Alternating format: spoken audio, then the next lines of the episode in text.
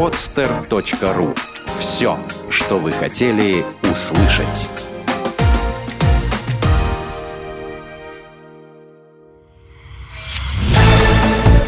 «Экономика» с Кириллом Родионовым.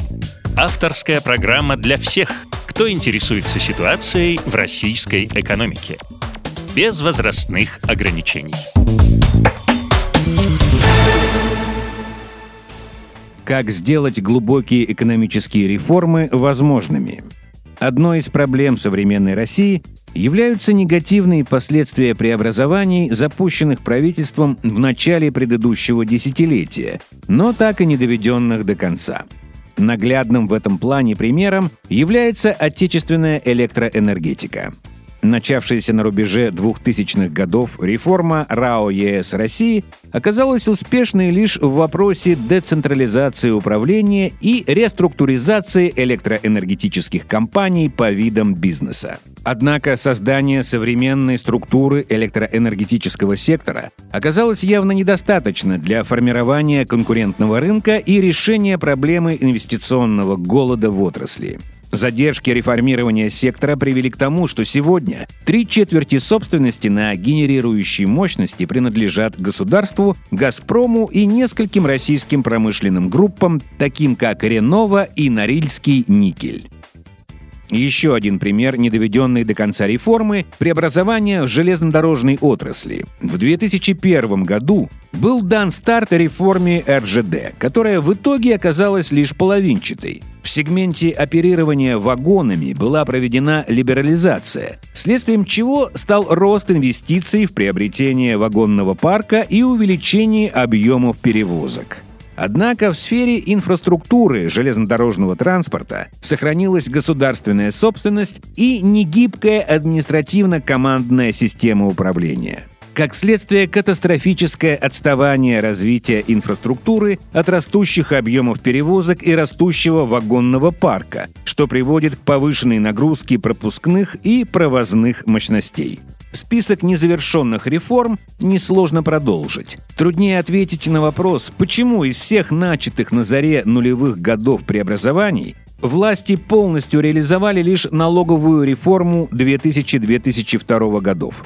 Возможный ответ заключается в том, что в нулевые годы политическая коалиция в поддержку реформ была чрезвычайно слаба. После финансового кризиса 1998 года макроэкономическая стабильность была предметом консенсуса всех политических сил. При отсутствии возможностей заимствования на международных финансовых рынках российскому правительству не оставалось ничего иного, кроме как радикальным образом реформировать налоговую систему, а Думе принимать бездефицитный бюджет.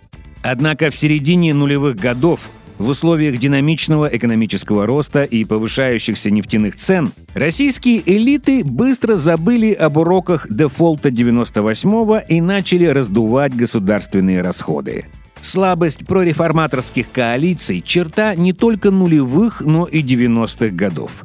Российские реформы первого посткоммунистического десятилетия были медленными и во многом половинчатыми, потому что им ожесточенно противостояли и коммунистический парламент, и подавляющее большинство губернаторов в регионах. Именно поэтому в ходе чековой приватизации значительные льготы получили руководители предприятий, интересы которых отстаивал директорский корпус Съезда народных депутатов. Именно поэтому всю первую половину 90-х годов Россия жила с трехзначной инфляцией, а затем с большим бюджетным дефицитом. Именно поэтому в России не были глубоко реформированы правоохранительные органы, судебная система и спецслужбы, что затем стало одним из главных факторов сползания страны в авторитаризм.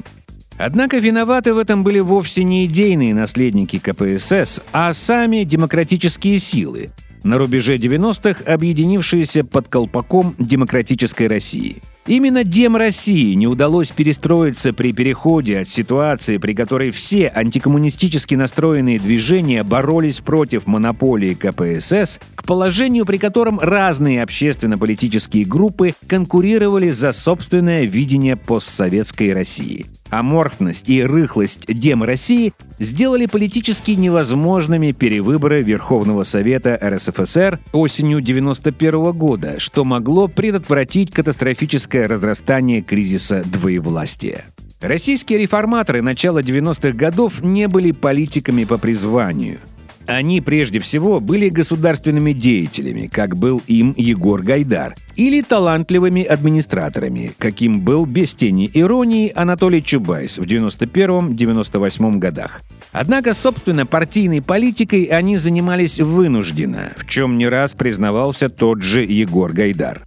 Это во многом предопределило их относительную неудачу на парламентских выборах в декабре 1993 года, ставшую роковой для будущего российских реформ. Это же не позволило либеральным политическим силам выдвинуть единого кандидата на президентских выборах 1996 года, из-за чего оппонентом Зюганова стал Борис Ельцин, от которого после начала Чеченской войны отвернулась значительная часть демократически настроенного электората. Во многом из-за этих факторов лидеры сформированного в конце 90-х годов Союза правых сил все время разрывались между возможностью влиять на практическую политику, которую проводили представители исполнительной власти, и необходимостью отстаивать ценности демократии и свободного рынка партия так и не смогла сделать критический выбор, в результате чего в ходе парламентской кампании 2003 года не выступила против очевидного проявления авторитарных тенденций внутри страны, что оттолкнуло от СПС множество сторонников. Ликвидация СПС в 2008 году знаменовала собой завершение постсоветского периода развития праволиберальных партий – Политическим силам, которые в будущем заполнят эту нишу, жизненно важно извлечь уроки последних 20 лет. Вывод, который можно сделать по итогам двух посткоммунистических десятилетий, заключается в том, что никаких преобразований не будет до тех пор, пока не сформируется профессиональная альтернатива действующей власти, которая сможет добиться успеха на федеральных выборах и затем радикально изменить страну. Важно помнить, что в России исход революций решается в столице, а исход выборов и войн в регионах. Именно поэтому в ближайшие годы оппозиционные партии должны бросить все силы на участие в региональных избирательных кампаниях. Успех независимых от «Единой России» мэров и губернаторов стал бы блестящим доказательством того, что оппозиционные политики могут быть эффективными управленцами, а не только народными трибунами. Если оппозиции удастся создать мощную региональную сеть, то это станет важным подспорьем в федеральных кампаниях 2016 и 2018 годов. Тогда перемены станут реальностью.